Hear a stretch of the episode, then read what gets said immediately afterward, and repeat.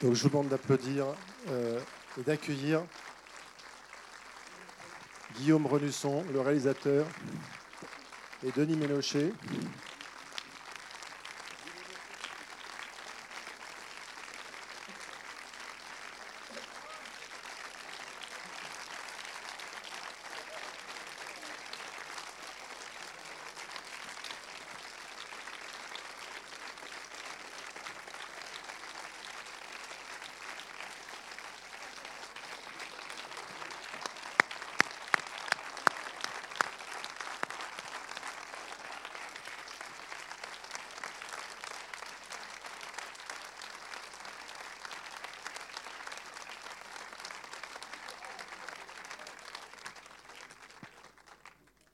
Bien. Donc, un petit rappel juste avant le début de notre rencontre et notre discussion. Euh, ce débat va être enregistré. Vous pourrez le retrouver en postcard sur le site des 400 coups. Et donc, euh, je vous demande de bien attendre d'avoir le micro quand vous poserez les questions, quand ce sera votre tour. Et, et n'hésitez pas surtout parce que nous, on est en train de finir la tournée, tout ça. Vous allez nous manquer après. Voilà. Donc n'hésitez pas. Tout va bien ça Alors, va y y aurait-il une première question? Voilà, c'est parti. Ah bah super. c'est Monsieur. parti. Bonsoir. Merci d'être venu nous, nous rencontrer. Merci pour ce film. J'ai du mal à dire ce beau film, tellement il est euh, impressionnant, émouvant, troublant. Et donc j'ai une question à la fois pour le réalisateur et une question pour euh, l'acteur. Et je suis ému de poser la question à l'acteur. Euh, pour le réalisateur, Guillaume, c'est votre premier film. Donc en général, un premier film, on le porte depuis longtemps. Et donc, euh, quel a été le cheminement vers ce sujet? Et puis pour, euh, pour Denis, euh, dans le film, il y a une scène, il y a, dans le film, il y a plusieurs scènes avec des regards, des gros plans sur des regards, euh, donc ils sont très, très, euh, très impressionnants. Là, ils sont très beaux. Et il y a une scène qui m'a beaucoup touché, c'est lorsqu'il se retrouve dans le refuge et que il veut l'aider à se réchauffer alors qu'elle est complètement. euh, et il y a un échange de regards et moi j'ai compris des choses, j'ai compris une évolution, c'est-à-dire qu'au début elle pense que ça va se passer comme ça s'est passé ailleurs et en fin de compte elle voit que le personnage est vraiment très conciliant et au contraire il est là pour l'aider. Alors bah, je, réponds à, la première question et merci encore pour les applaudissements en rentrant. Ça... Bref, on s'en souviendra. Je l'avais dit tout à l'heure, hein, les 400 coups, ça vaut le coup. Euh, le sujet, euh, je pense que c'est pour euh, un chemin personnel en fait. Où la première chose, c'est que quand j'étais étudiant, j'avais accompagné dans une asso une famille qui venait d'arriver sur le territoire, une famille qui venait d'Angola. Et j'ai passé une année avec cette famille. Et la deuxième chose, c'est que euh, quand euh, je faisais euh, mes courts-métrages et que j'espérais passer au long-métrage et être dans des salles comme celle-ci, je travaillais avec une asso où on faisait des courts-métrages avec des exilés, avec des réfugiés, où l'idée c'était, au travers de courts-métrages et justement de l'outil fiction, cinéma, court-métrage, ce médium-là, faire en sorte que les réfugiés puissent se raconter, raconter leur parcours, d'où ils venaient souvent, les traumatismes vécus. C'est compliqué, ou parfois plus évident. Mais l'idée, c'était qu'ils se racontent au travers de ces films-là. Et moi, je me suis rendu compte de deux choses en travaillant avec ces personnes, un peu évidentes, ces choses-là euh, dites comme ça, mais la première, c'est que l'exil est un deuil, je crois, profondément. Le fait que euh, dans l'arrachement, le déracinement, il y a moi qui euh, n'a pas fui mon pays, je retrouvais en tout cas des mécaniques liées au deuil que moi j'avais connues dans la perte d'être cher et que je retrouvais dans le parcours de ces gens-là.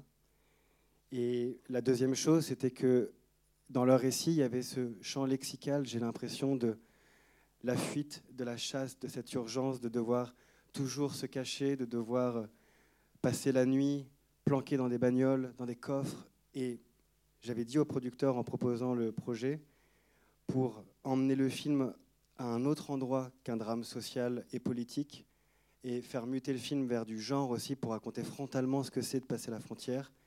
Et bien sûr, des personnes qui sont sans cesse traquées. Faisons un film de traque.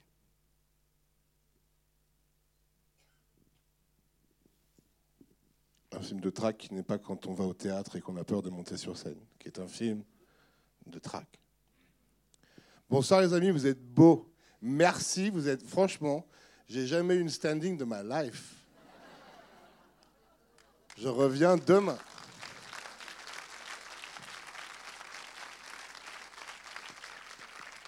Euh, je ne sais pas si c'était une question que vous posiez en fait, mais c'est vrai que euh, c'est la puissance de la, mise en scène de Guillaume, qui n'a pas 22 ans, qui en a 32. Et, euh, et, en fait, ce jour-là, on n'a pas pu faire monter les camions, par exemple, parce qu'il y avait trop de, verglas. Et il nous restait que 4 heures pour faire une scène qui avait été prédécoupée. Et au final, en fait, toute l'équipe s'y est mise et on a joué la scène qui dure 13 minutes en entier, depuis le moment où il rentre avec elle, jusqu'à ce qu'il la recouvre avec les couvertures en, dernier. Et grâce à notre chef opérateur qui était avec la caméra embarquée, on a fait ça pendant 4 heures. Et euh, c'est sûr que dans nos regards, euh, il y, a quelque chose de puissant et on peut le lire, enfin évidemment, on peut croire bêtement euh, que les femmes qui traversent et qui traversent ces épreuves-là se font violer.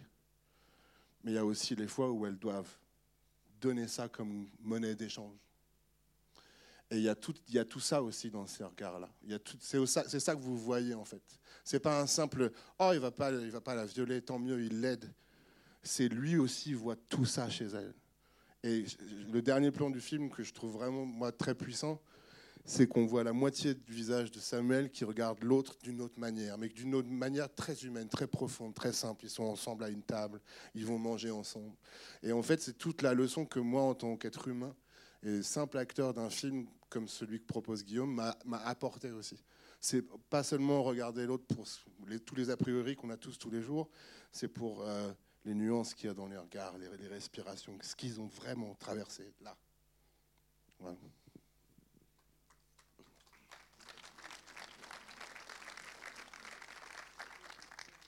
Je, rebondis juste sur cette remarque. C'est euh, dans l'écriture du film, à ce moment-là, pour nous, et euh, vous avez dit qu'il y avait un avant et un après cette scène, c'était euh, pour nous, avec Clément Penny, mon co-scénariste, on se disait justement qu'on allait faire un film de duo, même si le film vient traiter d'autres sujets. C'était surtout ce duo, la rencontre de deux personnes qui, à un moment, au début du film, se méfient comme ça, l'une de l'autre, et qui, à un moment, doivent se faire confiance. Et à quel moment aussi ils vont se reconnaître? Parce que c'est ça qui fait un duo, c'est le moment où ils se reconnaissent dans la, douleur, dans le chagrin, et qui partagent finalement la même peine, ces deux personnes qui sont étrangères au début du film. Et euh, on s'était dit, euh, on, savait qu'à un moment, il y allait avoir cette scène d'hypothermie, tout ça. Puis, bah, bref, vous savez, dans les films, ça dure 1h30, c'est de la théorie de scénario, mais on arrive à la 50e minute de film, un homme, une femme, ils ne se connaissent pas, ils arrivent en haut d'un refuge, un feu, et on s'était dit, mais c'est pas du tout ce qu'on veut faire, même si, même si le film tend vers une histoire d'amour pur, je crois, parce qu'il y a vraiment cette projection que lui fait sur cette femme. Et on s'était tout simplement dit, allons chercher euh, un érotisme différent, s'il en a un. Et on s'était dit, bah, au lieu de la déshabiller, il va la rhabiller, parce que comme ça, il sauvera celle qu'il n'a pas pu sauver. C'est parti de là. On était, dans notre appart et on s'était dit avec mon co-scénariste, ah ouais, partons de ça. Et il y avait eu quelque chose dans, cette scène. Moi, c'est la première fois, alors, je n'ai pas fait 40 films, je crois que ça se voit aussi. C'est la première fois que j'ai vu un plateau applaudir les comédiens en fin de journée. Voilà. Alors, d'autres réactions, des questions Oui, donc je disais que l'acteur avait donc été choisi vraiment. On ne pouvait pas voir un autre acteur français dans ce rôle, finalement, je pense. Et puis, ben, j'ai oublié parce que euh, oui, oui, si, si. Euh, c'est certainement aussi que vous avez euh, cette même intérêt pour ces, ces, migrants, ces gens qui traversent les pays. Je pense qu'on ne peut pas faire un film avec cette intention sans y croire, quoi. Qu'en pensez-vous? Est-ce que vous... Sans doute, sûrement.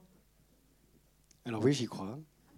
Non, mais c'est l'acteur. Je pense à l'acteur moi, oui. surtout. Je, je demande à Je l'acteur. je vais y aller. Je vous laisse avec Denis Ménochet.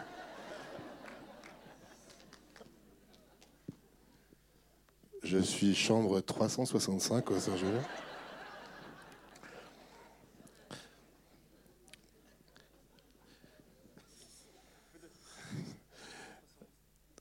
Et 311. Le sujet des migrants, évidemment, c'est un seul coup, ça politise le film. En fait, nous, on s'était inventé que Samuel, il était un peu comme nous tous. On subit les informations. On nous envoie, euh, comme quand il est dans le bus, on voit ça de notre euh, cocon un peu. euh, on voit les gens se faire le mamelé. On nous, on nous dit tiens, 335 personnes sont mortes dans la mer. 15 personnes là-bas, 25 là-bas. Ça devient des chiffres, en fait. Les gens deviennent des chiffres. Il n'y a aucune leçon à donner, mais on est tous un peu pareil. On subit le fait qu'on nous fasse peur tous les matins à 8 h du mat sur France Inter. On subit qu'on nous fasse ça. Et en fait, ce qu'on s'était inventé avec Guillaume, c'est que lui, au départ, il s'en foutait un peu, même ça lui cassait un peu les couilles qu'il y ait des gens qui soient là près de son chalet. Et en fait, après le décès de sa femme, qui elle était pour les aider, c'est ce qu'on s'était inventé pour le, pour le personnage. Et comme si c'était un, un fantôme qui revenait, c'était comme son sosie qui revenait. En fait, c'est l'histoire d'une main tendue. C'est-à-dire que nous tous, tous les jours, on se juge les uns les autres, tout le temps, tout le temps, tout le temps. C'est aussi un instinct de survie chez l'homme. Et je, l'ai déjà redit, mais je le redis par exemple. Un soir, vous êtes euh, au bord d'une rivière, dans une ville, et il y a euh, cinq gars qui arrivent bourrés, euh, 5 mètres de 20 piges, qui sont là, ah, qui sont bourrés. Vous faites merde. Et vous glissez vous tombez dans le fleuve. Ils vont venir vous sauver. Et vous auriez pensé, putain merde, qu'est-ce que je fais, mon portable, mes clés, etc. Et d'un seul coup, juste après, ils viennent vous sauver. En fait, c'est ça, c'est le côté euh, de l'espoir qu'il y a chez nous tous, qui subissons des informations chaque jour qui nous font peur. Et de se dire, tiens, il y a quelqu'un qui va m'aider à un moment donné, et ça peut changer ma vie, ça peut me, la rendre même. Et c'est l'histoire du film aussi, dans ce sens-là. Sans migrants, sans rien, c'est le sujet, oui, mais l'humanité profonde du truc, c'était ce qui nous intéressait avec Guillaume et avec Zar, d'aller chercher, surtout avec l'histoire de Zar. Ce qu'elle apporte, elle, euh, dans le film, c'est une, montagne en plus. Parce qu'elle a vraiment quitté son pays, elle a vraiment traversé des frontières, peut-être pas physiques, mais euh, beaucoup plus euh, violentes. Donc voilà, j'espère que j'irai. Mais toujours chambre 335.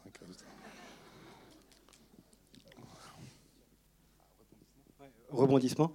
Je euh, voulais juste dire que là-dessus, justement, sur la trajectoire du personnage de Denis, à aucun moment, moi, je voulais faire justement la trajectoire d'un militant au début du film, qui à un moment, parce qu'il trouve qu'on n'en fait pas assez, se retrouverait dans une éventuelle illégalité, à faire davantage encore, et à perdre des choses auxquelles il tient, sa femme, sa famille, je ne sais pas, des trajectoires en tout cas de personnages que j'avais déjà vus au cinéma, ou à l'inverse, un personnage qui serait xénophobe au, dé- au début du film, raciste, je sais pas quoi, qui se retrouverait à aider quelqu'un malgré lui et qui, à la fin du film, se dirait euh, en fait, ils sont un peu comme nous. Enfin, bah, je voulais pas faire ces deux trajectoires.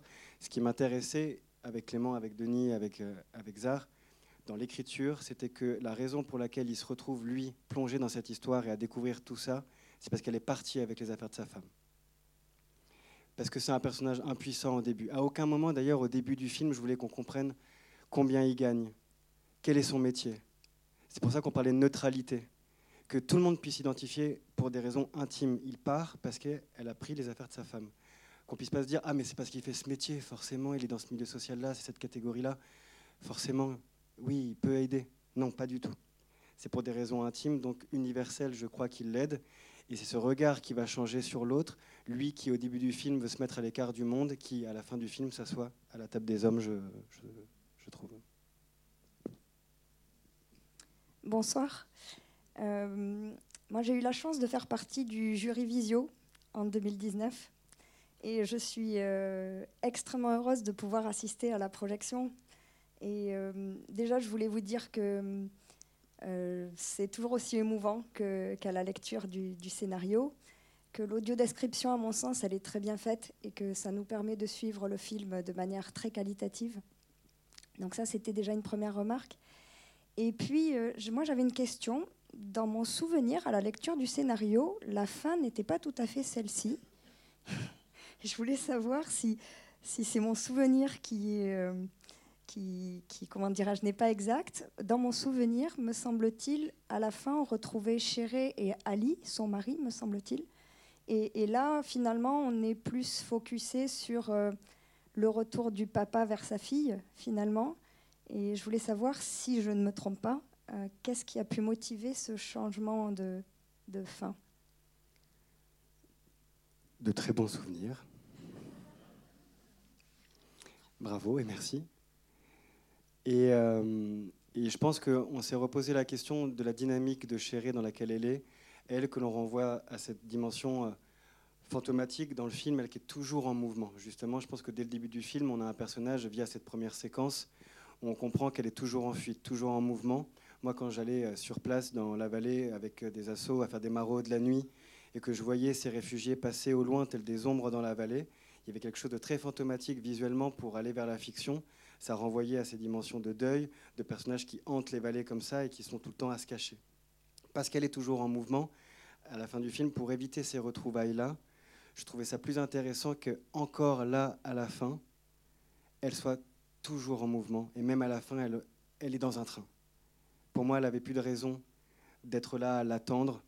Et j'aimais l'idée, quand on s'est posé cette question avec Clément, qu'est-ce qu'on peut lui dire à Samuel Qu'on lui dise, elle est partie à nouveau, elle a pris un train, et que lui puisse faire son deuil, enfin elle est partie.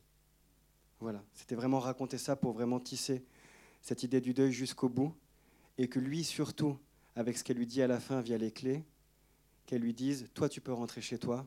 Moi, là, mon retour est impossible. Je trouvais ça plus fort. Et puis, j'ai eu dix mois pour réfléchir aussi. Je vous l'ai dit tout à l'heure. Donc, il fallait bien que je fasse quelque chose.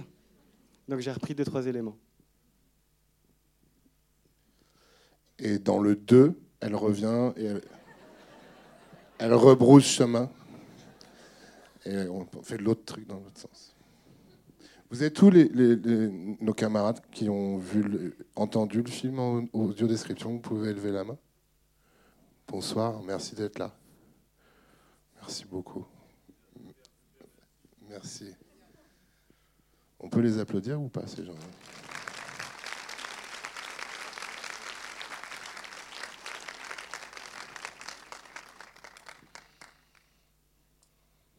Merci. Oui, bonsoir et merci à vous deux et puis à toute l'équipe du film. C'était très émouvant. Euh, j'ai une question peut-être un peu candide. Les trois personnages qui jouent le rôle de, de tracker, en fait, qui, traquent les deux héros, euh, est-ce que vous pouvez nous en parler? Je n'ai pas compris si c'était italien, français. Euh, quel rôle joue-t-il par rapport Parce qu'il y a les gendarmes qui sont là pour faire en sorte qu'il y ait une régulation, mais eux, ils sont c'est quoi leur rôle et est-ce qu'ils existent euh, et dans quelle proportion dans ces montagnes et frontières? Bonsoir, ils existent vraiment. Ça s'appelle, euh, ils ont un nom magnifique de génération identitaire. Et euh, ils existent vraiment. Guillaume va mieux vous en parler. Et, et, c'était un vrai choix, justement, pour pas aller dans un truc avec les gendarmes, un truc un peu plus classique, mais justement parce que ça fait très froid dans le dos de voir ce que, ce que certaines personnes font en fait. Et c'est pour ça qu'à un moment donné, Samuel leur dit Mais vous avez vraiment rien d'autre à foutre, sans les connaître. Bah, ça, par contre, je le pense personnellement. Alors la construction du trio, elle euh, s'est faite via déjà euh, des anecdotes, des faits divers qui ont nourri le film. Euh, chaque fois j'en cite deux. Le premier déjà, c'est cet homme en 2018 de l'autre côté de la frontière, dans la banlieue de Gênes, qui, euh, et je l'avais lu et ça m'avait marqué, parce que ras-le-bol du camp de réfugiés qu'il avait en bas de chez lui, avait décidé de prendre sa chevrotine, de descendre et de tirer dans le tas. Je pense que ça fait écho d'ailleurs à ce qu'on a vécu pendant les vacances de Noël avec la communauté kurde dans le 10e arrondissement. Première chose. Et la deuxième, Denis vient d'en parler, c'était euh, ce groupuscule d'extrême droite, Génération Identitaire, dissous en 2021, qui en 2018, même année, avait décidé de prendre un hélicoptère, et ce que je dis là est purement factuel. Un hélicoptère pour, dans une opération de communication, pouvoir en fait survoler la région et la vallée avec des talkie-walkie, dire, se mettre en scène en tout cas, où on les voit dire, dénoncer ce qui essaye de passer. Ils avaient aussi rematérialisé la frontière avec des barrières de chantier, parce que cette frontière, on ne la voit pas. Ce qui nous avait d'ailleurs, nous, frappé, étonné, quand on était à faire ces grands plans larges de Samuel Échéré qui marchent comme deux petits points et de voir visuellement, mais vraiment se dire à 360 degrés autour de nous, tout se ressemble. Et là, il y a la France, il y a l'Italie, il y a une notion de frontière dans un décor où tout se ressemble. Et euh, à aucun moment on a voulu les représenter, parce que pour moi c'est encore un autre sujet. Quand je dis les représenter, c'est en tout cas raconter vraiment les motivations de ce groupuscule ou d'autres, mais que ce cri, ou en tout cas euh, ces mots de on est chez nous, puissent être une sentence de mort, comme c'est le cas dans le film. C'est en tout cas partir de ça, de ce qui se passe dans notre monde quand même depuis plusieurs années, dans cette banalisation du racisme, de la haine, du rejet de l'autre dont je parlais tout à l'heure, se demander quand, entre des concitoyens, quand le dialogue, la parole, ce qui fait, je crois, un peu quand même la base de la démocratie, quand ça, ça devient impossible.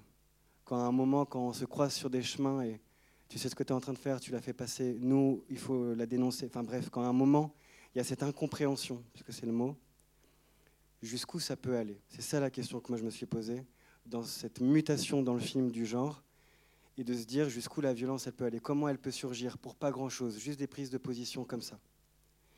Euh, et, c'est vrai que euh, je trouvais plus glaçant que justement, pour répondre aussi à la question, ces trois jeunes, il y a deux Français, un Italien, on est à la frontière.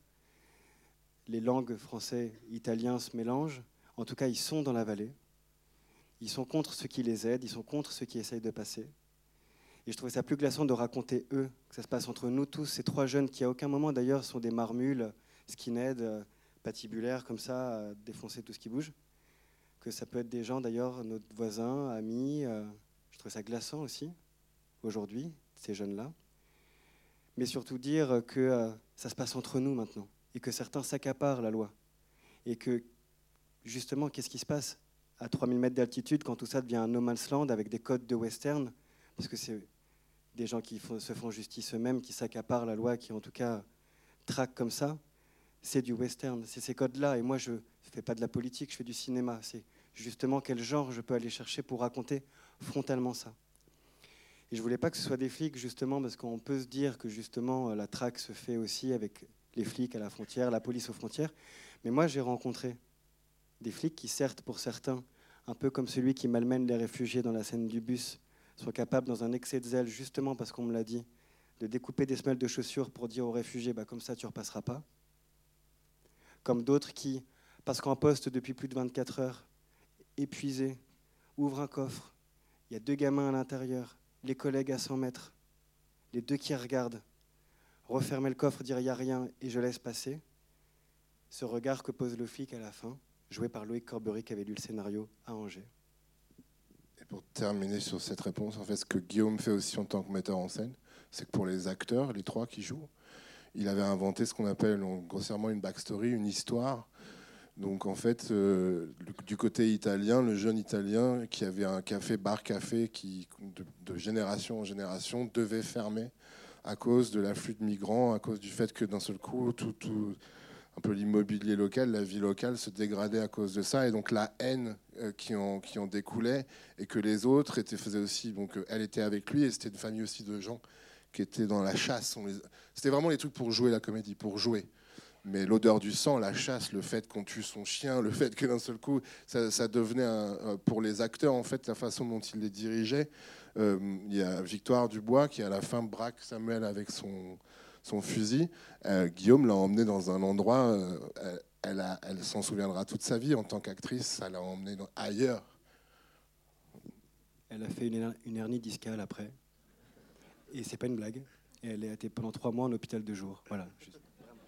Non, parce qu'il fallait aller chercher cette haine-là. C'est très très laid la haine. Euh, à jouer en fait, en tant qu'instrument, c'est vraiment. Bonjour. Euh, alors j'avais deux questions. La première était sur le tournage.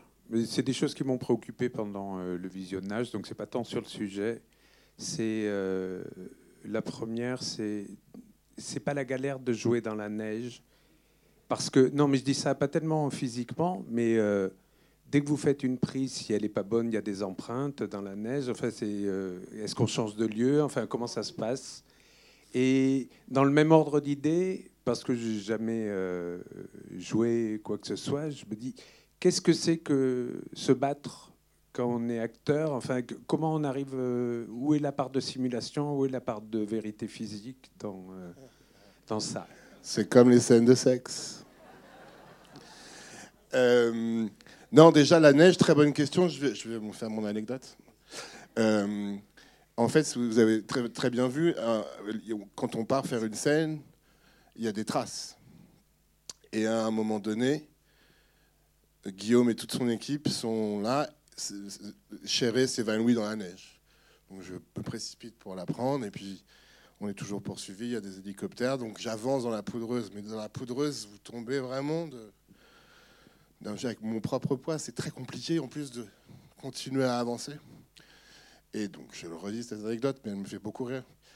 J'ai reçu le meilleur direction d'acteur du monde entier. Ah, j'étais à 400 mètres et j'entends Guillaume qui me hurle disparaît dans le lointain. Et je suis comme ça, en train d'essayer de l'emmener, et j'ai dû couper la scène. Parce que c'était impossible. Donc c'était très dur, et à chaque fois, il fallait changer, mais on, était très bien organisé. Et puis pour les scènes de combat, on, s'est encadré. On a euh, des cascadeurs qui sont là. On répète.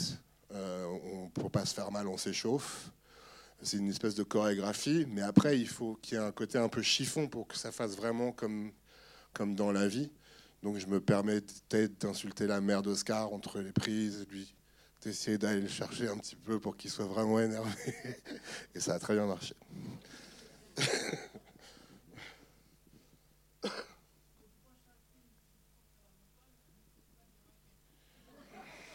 Merci. Pour quand même parler un peu de making of.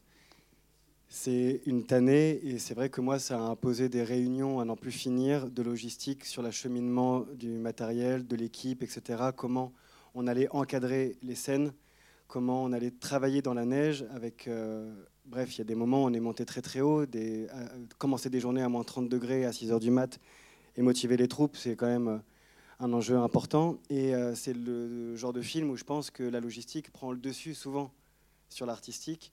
Il y a des moments où justement la scène du drone, par exemple, quand le drone arrive et qui marche tous les deux assez tôt dans le film, cette scène-là, c'était une plaine que moi j'avais repérée trois semaines avant parce que je devais repérer les décors enneigés avec une fenêtre de tir assez courte. Je ne pouvais pas les voir en novembre, par exemple, avec pas de neige, aucun sens. Et quand j'avais repéré la plaine, c'était une neige fraîche, on marchait tous bien dessus quand on arrivait sur le décor, on s'enfonçait tous et la neige avait changé de structure, de texture.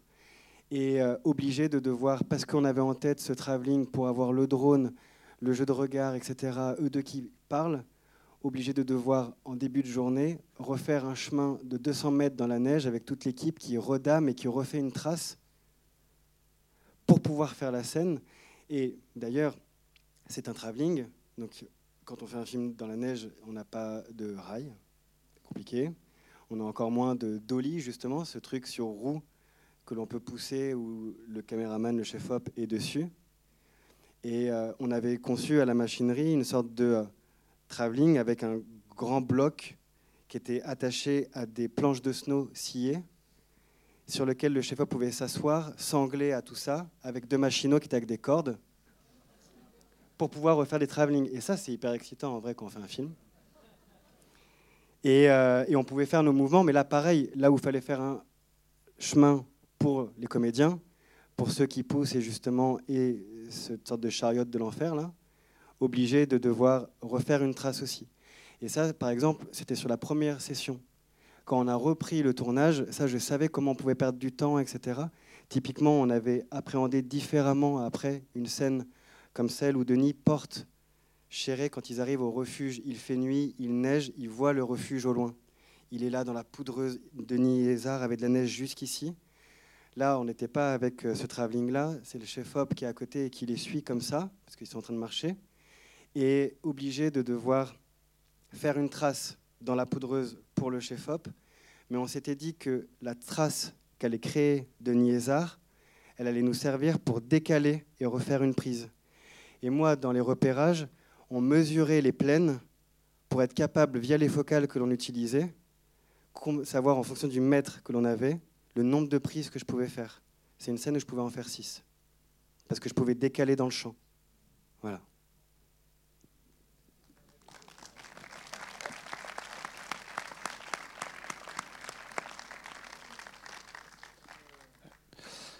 Euh, alors pour ma part, j'avais une question sur le, sur le western que vous avez évoqué juste, euh, juste avant.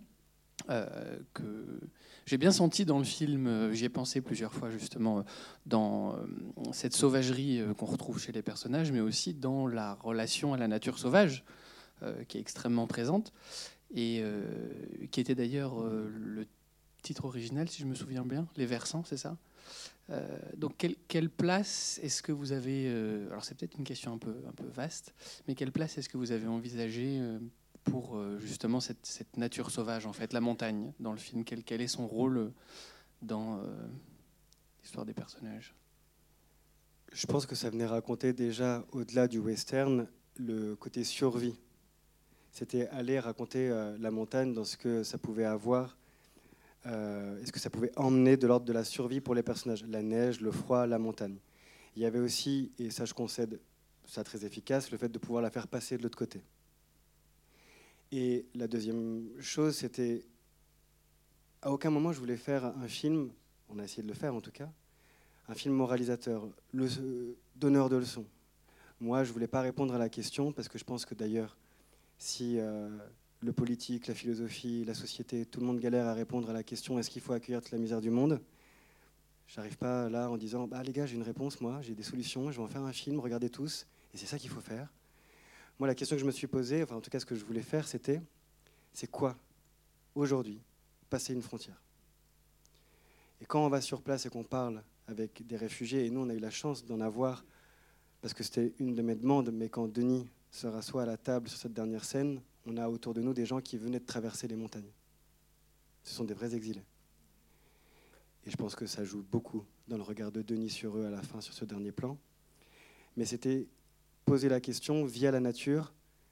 C'est quoi, une fois encore, passer la frontière? Eh ben, C'est être en jean et en basket, à tant d'altitude, avec tant de froid, et dire à quel point c'est physique, à quel point c'est un effort, à quel point c'est euh, être une survivante que d'arriver, après avoir traversé plusieurs continents, des mers, etc., d'arriver au pied des montagnes et de se dire je vais traverser pour m'en sortir, pour fuir les menaces que j'avais dans mon pays. C'était juste le montrer, dans une forme d'immersion là-dedans. Et je pense que la nature pouvait venir raconter ça, les éléments, au-delà de la sauvagerie des hommes, raconter ce que c'était vraiment ce désir d'une vie meilleure.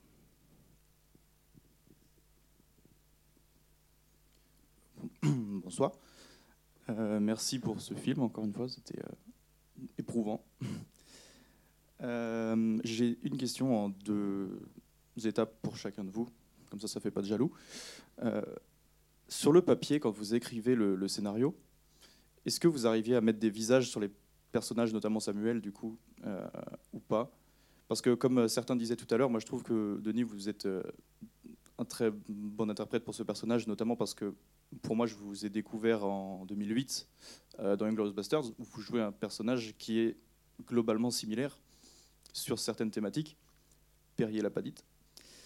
Euh, voilà. Est-ce que euh, il y avait cette, ce visage sur le, personnage de Samuel lors du processus d'écriture, ou est-ce que c'est c'est une, toute autre part du, du travail laissé au casting en fait?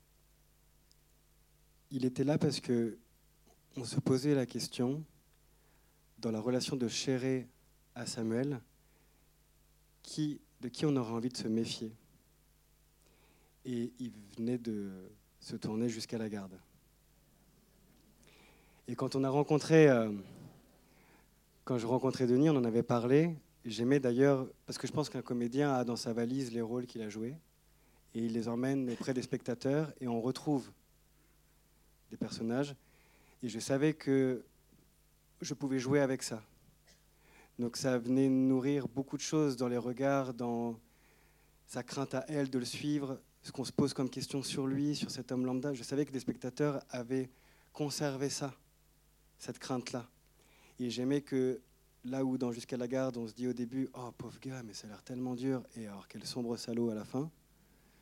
Et là, se dire, mais ça a l'air bizarre cette violence contenue pour faire un chemin inverse d'empathie, de rédemption, jusqu'à ce regard et ce sourire à la fin avec un peu plus d'espoir, ce retour vers la vie que le personnage fait.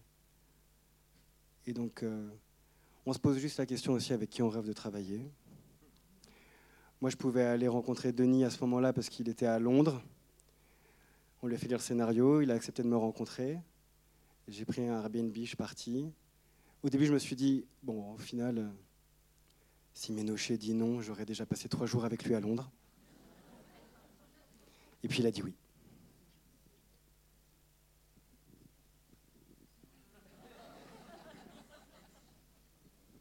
La séquence dans la voiture avec la carte d'identité, ça, vous a.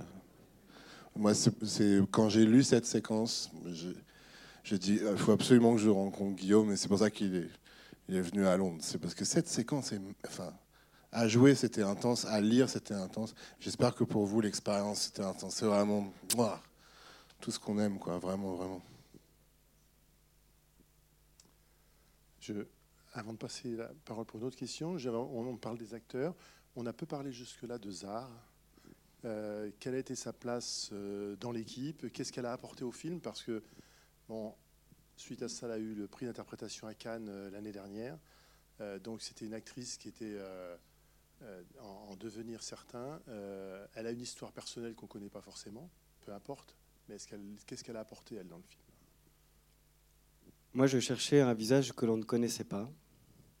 On a appris à mieux la connaître cette année parce que justement, elle a eu le prix d'interprétation féminine à Cannes pour Les Nuits de Machad, film qu'elle a tourné après avoir tourné Les Survivants. Donc euh, aucun opportunisme de ma part. Mais au-delà de ça, quand je l'ai euh, rencontrée en casting, Zar, la première chose qu'elle m'a dite, c'est Chérie, c'est moi. Moi, j'ai dit enchanté. Et surtout, quand elle m'a raconté son histoire, toute la, cette légitimité-là qu'on cherche, je pense, quand on fait un film, et surtout elle, ce qu'elle a emmené, ce qu'elle est venue raconter. Je pense que dans le Chérie, c'est moi, c'était surtout je veux raconter mon histoire, j'ai besoin de la raconter, j'ai besoin de la partager. Zar, c'était une star en Iran. Elle a dû fuir son pays en 2008. Elle est arrivée en France, c'était plus personne. Elle a dû se reconstruire. Et elle arrivait en casting avec cette résilience-là, ce côté frêle roseau que moi je cherchais, et euh, cette puissance. C'est une femme absolument remarquable, une actrice remarquable. Et je peux vous dire que sur le plateau, bien des fois, on ne savait plus si c'était Zar ou Chéri qui parlait ou qui vivait le film. Et je dis ça parce qu'on a une anecdote très précise. Moi, quand j'écrivais le film, j'ai je suis allé voir une exposition de photos, un photographe qui s'appelle Bruno Fred, qui avait fait une très belle série de photos où il était à la jungle de Calais. L'idée, c'était de photographier l'intérieur des tentes de Calais, ces abris de fortune, où il montrait dedans, à chaque photo, comment, en fonction de la culture, de la nationalité, des origines, comment chacun serait approprié ce peu d'espace intime. Et on voyait l'intérieur des photos où c'était redécoré, en fonction de là d'où les gens venaient. Il y avait une photo là-dedans, différente des autres, une main, avec à l'intérieur une paire de clés. La légende en dessous disait C'est les clés de mon appartement, c'était un Irakien. C'est les clés de mon appartement, je suis incapable de les jeter, je les garde avec moi. Je sais que c'est ridicule, mais je ne peux pas m'en séparer. Denis m'avait fait la demande, et auprès de Zar aussi, de ne pas lui raconter l'histoire de Zar. Quand on a fait la scène des clés, Zar a raconté son histoire en racontant ce dialogue. Elle a raconté l'histoire de Chéri, elle a raconté l'histoire de Zar parce que les clés qu'elle a mises sous le nez de Denis, c'était les clés de son appartement à Téhéran. ça, je ne l'avais pas vu venir. Il y avait un silence de cathédrale dans nos, montagnes là-haut. Je crois que c'était très très émouvant. Et ça nous a énormément troublés. Et c'était vraiment un chemin de création bouleversant à voir, de voir quelqu'un en fait être autant le personnage et qui avait cette nécessité-là de le raconter.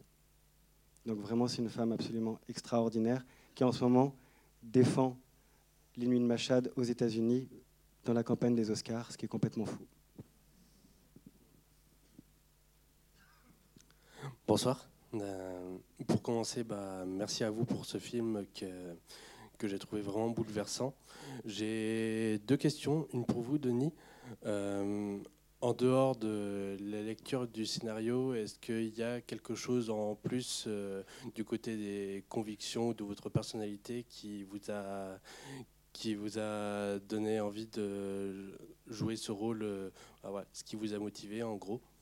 Et pour vous, Guillaume, quand j'ai vu ce film, je, alors je fais un parallèle avec un film que j'ai vu récemment. Vous en avez peut-être entendu parler. Ça s'appelle Les Engagés et c'est sur la même thématique. Du coup, je me suis demandé s'il y avait un lien. Et s'il n'y en a pas, je me demandais bah, si vous aviez eu des influences parce que je remarquais beaucoup de choses durant le film, des choses euh, bah, déjà vues et que j'ai énormément aimé. Par exemple, cette manière de filmer euh, les montagnes de façon très crépusculaire. Il y a un western qui est sorti comme ça il y a quelques années qui s'appelle Brimstone de Martin euh, merde. Non, je me rappelle plus le réel. Mais enfin, hmm, enfin voilà. Du coup, ça, voilà mes deux questions. Euh, euh, en, fait, la, chance de faire du cinéma et de pouvoir faire ce métier d'acteur, dont je suis le premier surpris, parce que j'étais pas voué à ça, c'est de pouvoir participer à des projets, parce qu'on vit dans un pays qui nous permet ça.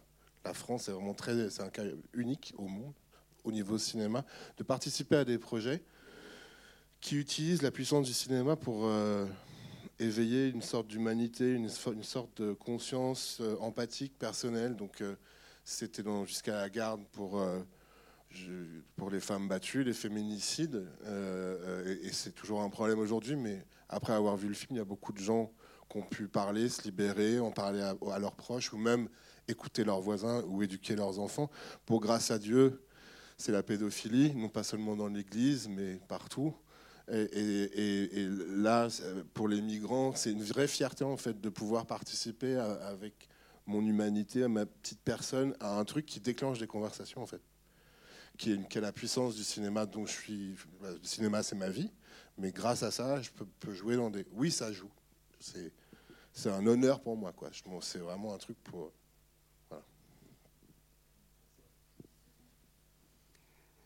Les engagés, euh, je pense, oui, à des euh, thèmes, à un thème euh, similaire et raconte aussi ce qui se passe dans la vallée. Après, aucun lien, c'était un projet différent. Et nous, dans la construction du projet, c'était aussi se poser la question de, une fois encore, quel cinéma faire sur un film qui peut être social, politique, mais qui peut être aussi un film tout court. Ça qu'on se disait aussi. Donc, aucun lien, un autre projet. Merci de comparer le film à Bri- Brimstone, qui était un western très chouette dans la neige aussi, en partie. Euh, un autre western dans la neige que j'avais en tête, c'était Le Grand Silence de Sergio Corbucci, qui est un western assez dingue avec Trintignant. Dans la neige, c'est assez rare. Euh, parfois, en sortant de projection, on me dit, euh, on me parle de The. Alors moi, je dis d'accord. Après, il y a 200 millions d'écarts. Donc c'est un peu fortuit, mais je prends. Et après, il y avait un très beau film comme ça, mais qui fait. Euh, on est aux 400 coups, donc on peut être un peu chic. C'est un film de Kurosawa qui s'appelle Dersu Uzala, qui est un film que je trouve magnifique parce que c'est un film en fait qui raconte l'histoire de deux hommes, de deux étrangers qui ne parlent pas la même langue. C'est l'histoire d'un cartographe russe qui doit euh, retracer en fait la frontière euh, à la fin du 19e entre la Sibérie et la Mongolie. Donc il est expédié là-bas euh, solo et il fait la connaissance, la rencontre d'un trappeur mongol qui lui connaît la région, la vallée. Et eux deux vont tisser une histoire d'amitié où euh, tout va se réduire en fait à un geste très humain, nécessaire, de solidarité, d'amitié. Et c'est un film qui m'avait marqué et je sais que ça a nourri le duo pour justement ne pas aller vers cette histoire d'amour facile, mais raconter ce geste, cette main tendue dont parlait euh, Denis, ce geste vraiment euh, solidaire, nécessaire, où les deux ne conserveront de l'autre que le chagrin. Bonjour. Euh, je vous, bah déjà, je vous félicite pour euh, ce magnifique premier projet. Et euh, j'aimerais savoir déjà si vous êtes totalement, pleinement satisfait du film, vu que c'est votre premier, et si vous avez envie de rester dans le même registre pour le futur ou pas du tout? Alors, je pense qu'on a toujours. Il y a cette histoire du, du t-shirt euh, du réalisateur qui a devant euh, Je fais ce film et dans le dos pour être meilleur sur le prochain. Je ne sais pas si je le portais ce t-shirt, mais en tout cas, ce que je sais, et là je pense que je vais parler au nom de tout le monde et de tous les gens qui ont travaillé sur le film, pas que moi, mais toute l'équipe, les comédiens, la production, être arrêté dix mois, de soutenir le film, de ne pas le lâcher, de relancer une prépa à partir de rien. Ce que je sais, c'est qu'on a bossé comme des dingues, on a tout, enfin, on a tout donné. Et en fait, on n'a aucun regret. Je pense qu'on n'est pas à se dire euh, qu'est-ce qu'on aurait pu faire de mieux, tout ça, parce qu'on a vraiment tout donné sur le film. Ça a été une aventure collective tellement dingue. Moi, je suis devenu papa pendant le tournage. Parce que comme j'étais aussi arrêté dix mois, je me suis dit autant faire euh, un gosse. Euh, voilà, donc la dernière semaine de tournage. En gros, je raconte ça parce que forcément, je peux pas me dire oh, c'est de la merde, je suis devenu papa pendant le tournage. Mais c'était assez fou parce que ça a nourri justement le collectif dont on parle. On a un groupe WhatsApp de tournage avec tous les gens qui ont travaillé sur le film. Chaque semaine, les gens parlent dessus, donnent des nouvelles. Il y a un couple qui est né de ce tournage. C'est une famille de dingue. On s'est tous retrouvés mardi à l'avant-première des Halles. Je ne sais pas qui n'a pas pleuré. Enfin, c'est vraiment une histoire de dingue. Et moi, le, le vendredi soir, c'était un vendredi soir, on tournait la scène de la carte d'identité, justement on fait la dernière prise. La dernière prise que l'on fait de Zar, c'est celle où elle regarde au loin. Il y a une larme qui, n'était pas là dans le scénario, qui était juste elle qui a regardé devant avec un sourire. On fait cette dernière prise. Elle a les larmes aux yeux, cette larme qui coule. On dit fin de tournage pour Zar derrière. On est tous très émus. Il est 4 heures du mat et moi à 4h30 sur le parking, ma femme m'appelle pour me dire qu'elle perd les os. J'habite au Mans, les Alpes, et j'ai pu aller faire l'accouchement le week-end. Donc je l'ai aidée, bien entendu. C'est elle qui a tout fait. C'est surtout que je suis revenu reprendre le tournage. Par exemple, l'équipe a accepté de ne pas faire un lundi, vendredi pour cette dernière semaine, mais un mardi, samedi. Des gens étaient loin de chez eux depuis cette semaine, ils l'ont accepté. Le lundi, j'étais avec ma femme et mon fils, j'ai repris le tournage le mardi matin. Et quand je suis arrivé sur le clap, c'était marqué Louis Renusson. Voilà. Donc j'ai du mal à me dire, voilà, parce qu'on a tout donné, parce qu'on a vécu des choses inouïes humainement. Je pense que rien que pour ça, ça valait le coup. Et après, je pense que cette dimension de partir du réel, de sujets d'actualité ou sociaux, et se poser la question quel genre de film vraiment faire, quel cinéma de genre faire dessus, je pense que cette énergie-là sera similaire sur le deuxième que je commence à écrire maintenant. Et pour, finir, il y a une énergie, je pense, il y a un truc invisible. Quand les gens se mettent ensemble, on s'est tous promis au début de la pandémie, moi vivant, je finirai ce film, quoi qu'il arrive. Tous les chefs de poste, tout le monde, tout le monde, tout le monde, tout le monde. Et on s'est tous vraiment portés à bout de bras, vraiment, parce que c'était très dur. Mais en même temps, on, croyait au projet, on s'est rencontrés. C'est vraiment, pour le coup, d'habitude, les tournages, c'est des familles éphémères. Celle-là, c'est une famille pour toujours. On est des survivants nous-mêmes. Et je pense que cette énergie invisible, vous l'avez ressentie ce soir. Et que le film, il vieillira encore mieux grâce à ça. Donc, ouais, c'est comme un enfant. que tu vas pas dire, putain, moi, j'ai raté mon gosse, il faudrait que j'en refasse un. Tu vois ce que je veux dire? Bonsoir. Voilà, félicitations pour ce film. Félicitations aussi pour la, pour la puissance de, de l'interprétation. Enfin, je trouve que Denis euh, et à la fois, il y a cette puissance, mais aussi cette fragilité qui, transparaît euh, dans le film. Et je trouve que cet homme fort que l'on voit au début et puis cet homme blessé que l'on voit à la fin est, absolument euh, gigantesque. Quoi. Enfin, en tout cas, c'est Merci, merci beaucoup. Euh, moi, je voulais juste parler de, la, de la bande son, en fait, de la, de la musique de film. Autant le film est émaillé de beaucoup de silence, très évocateur d'ailleurs. Enfin, on voit que le personnage de Samuel est, un taiseux quelque part. Mais il y a aussi euh, cette, euh, cette, évocation de, la musique qui, euh, intervient et qui, je trouve, apporte encore un peu plus de dramaturgie à, la scène. Il y a juste une scène qui, moi, m'a beaucoup touché, finalement, c'est cette scène de l'autobus qui, qui sillonne la montagne et, dont on voit les lacets, parce que c'est pris par, par le haut. Et, je trouve que ce, ce car qui, qui avance parmi tous ces lacets, ce car blanc avec des des fenêtres noires qui se confondent presque avec, euh, le paysage, a posteriori me fait penser un peu finalement au, cheminement du personnage, cette espèce de, sillonnement dans, tous ces lacets pour trouver, euh, la ligne droite. On vous proposera un rôle de consultant sur le prochain. Merci beaucoup. Et c'est toujours trop bien de quand on se dit à chaque fois, voilà, est-ce qu'ils vont comprendre, saisir ce qu'on a voulu faire. À chaque fois, c'est trop bien quand on entend ce genre de choses. Merci beaucoup. pour parler de la collaboration avec Rob, c'est le compositeur du film. Rob, c'est le compositeur euh, d'une série dont je suis fan, qui s'appelle Le Bureau des légendes, et qui est aussi le compositeur euh, des films de Rebecca Zlotowski, qui cette année a fait euh, la musique du, des Enfants des Autres. Et moi, j'avais trop envie de travailler avec lui. C'est un compositeur. En plus, il a un groupe de musique à côté. Enfin bref, c'est le mec le plus cool de la terre.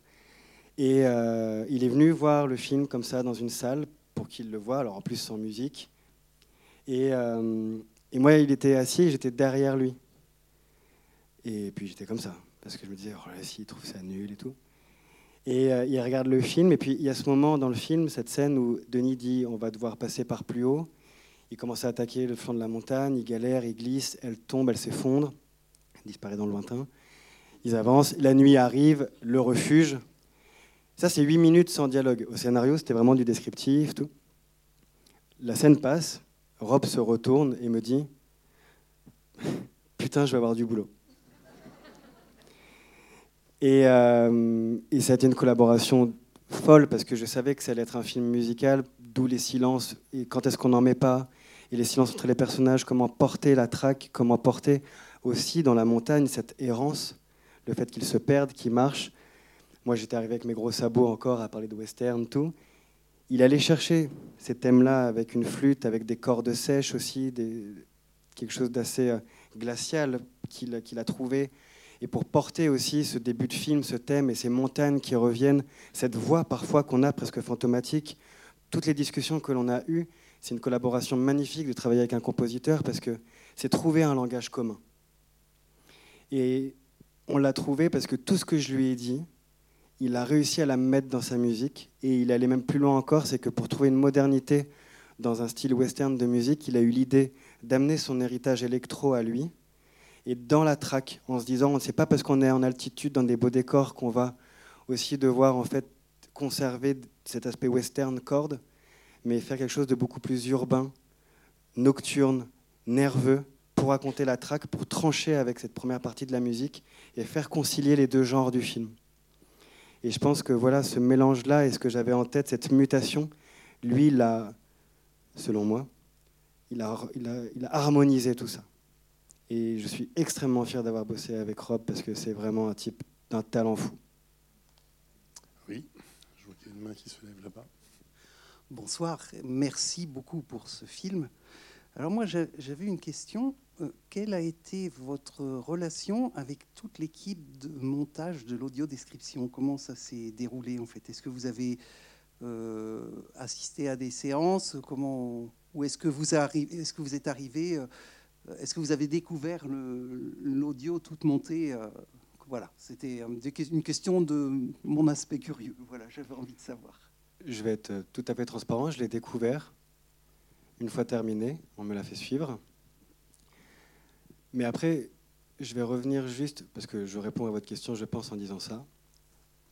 Mais surtout, en fait, ce qui m'a marqué, c'est la rencontre que j'ai faite à premier plan on m'avait demandé pour venir à la soirée de clôture pour récupérer euh, ces deux formidables prix, public et jury Fondation Visio. J'avais passé un temps avec les membres de l'association, ceux qui étaient jurés. Et peut-être que madame vous en souvenez.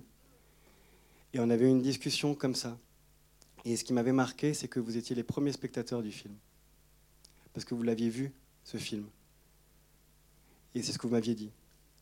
Et moi qui, dans l'écriture, essayais de rendre les choses immersives, le vent, le froid, la neige. Vous m'avez dit que vous aviez ressenti tout ça. Et ça m'a convaincu d'aller vers ce côté immersif. Vous, vous m'avez dit, c'est le film qu'il faut faire. Donc rien que pour ça, je vous dirais merci ce soir.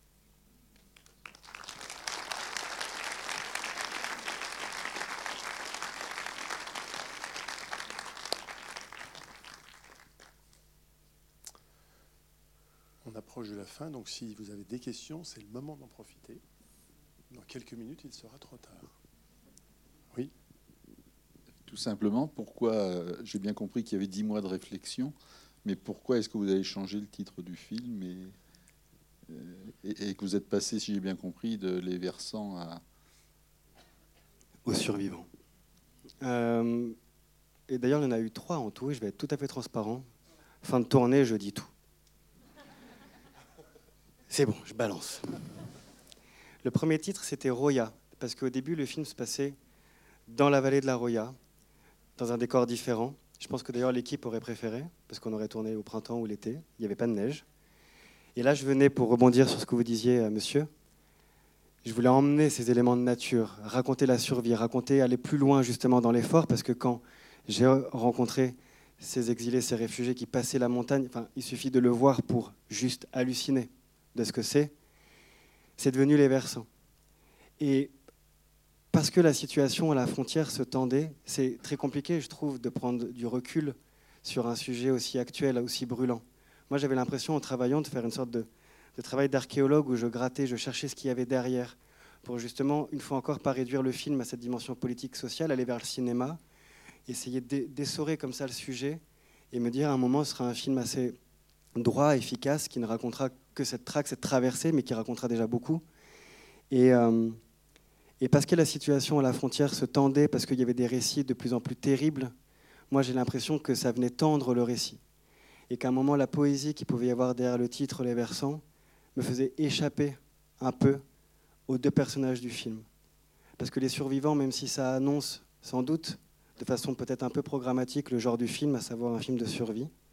Je crois que profondément, c'est surtout un titre qui caractérise les deux personnages que sont Samuel et Chéret dès le début du film, à savoir de survivants. Est-ce que vous pouvez chacun en parler à 10 personnes? Qui en parle à 10 personnes? Qui en parle à 10 personnes? Parce qu'on a vraiment besoin de vous pour euh, faire des films. Voilà. Merci d'être venus, les amis. Merci beaucoup.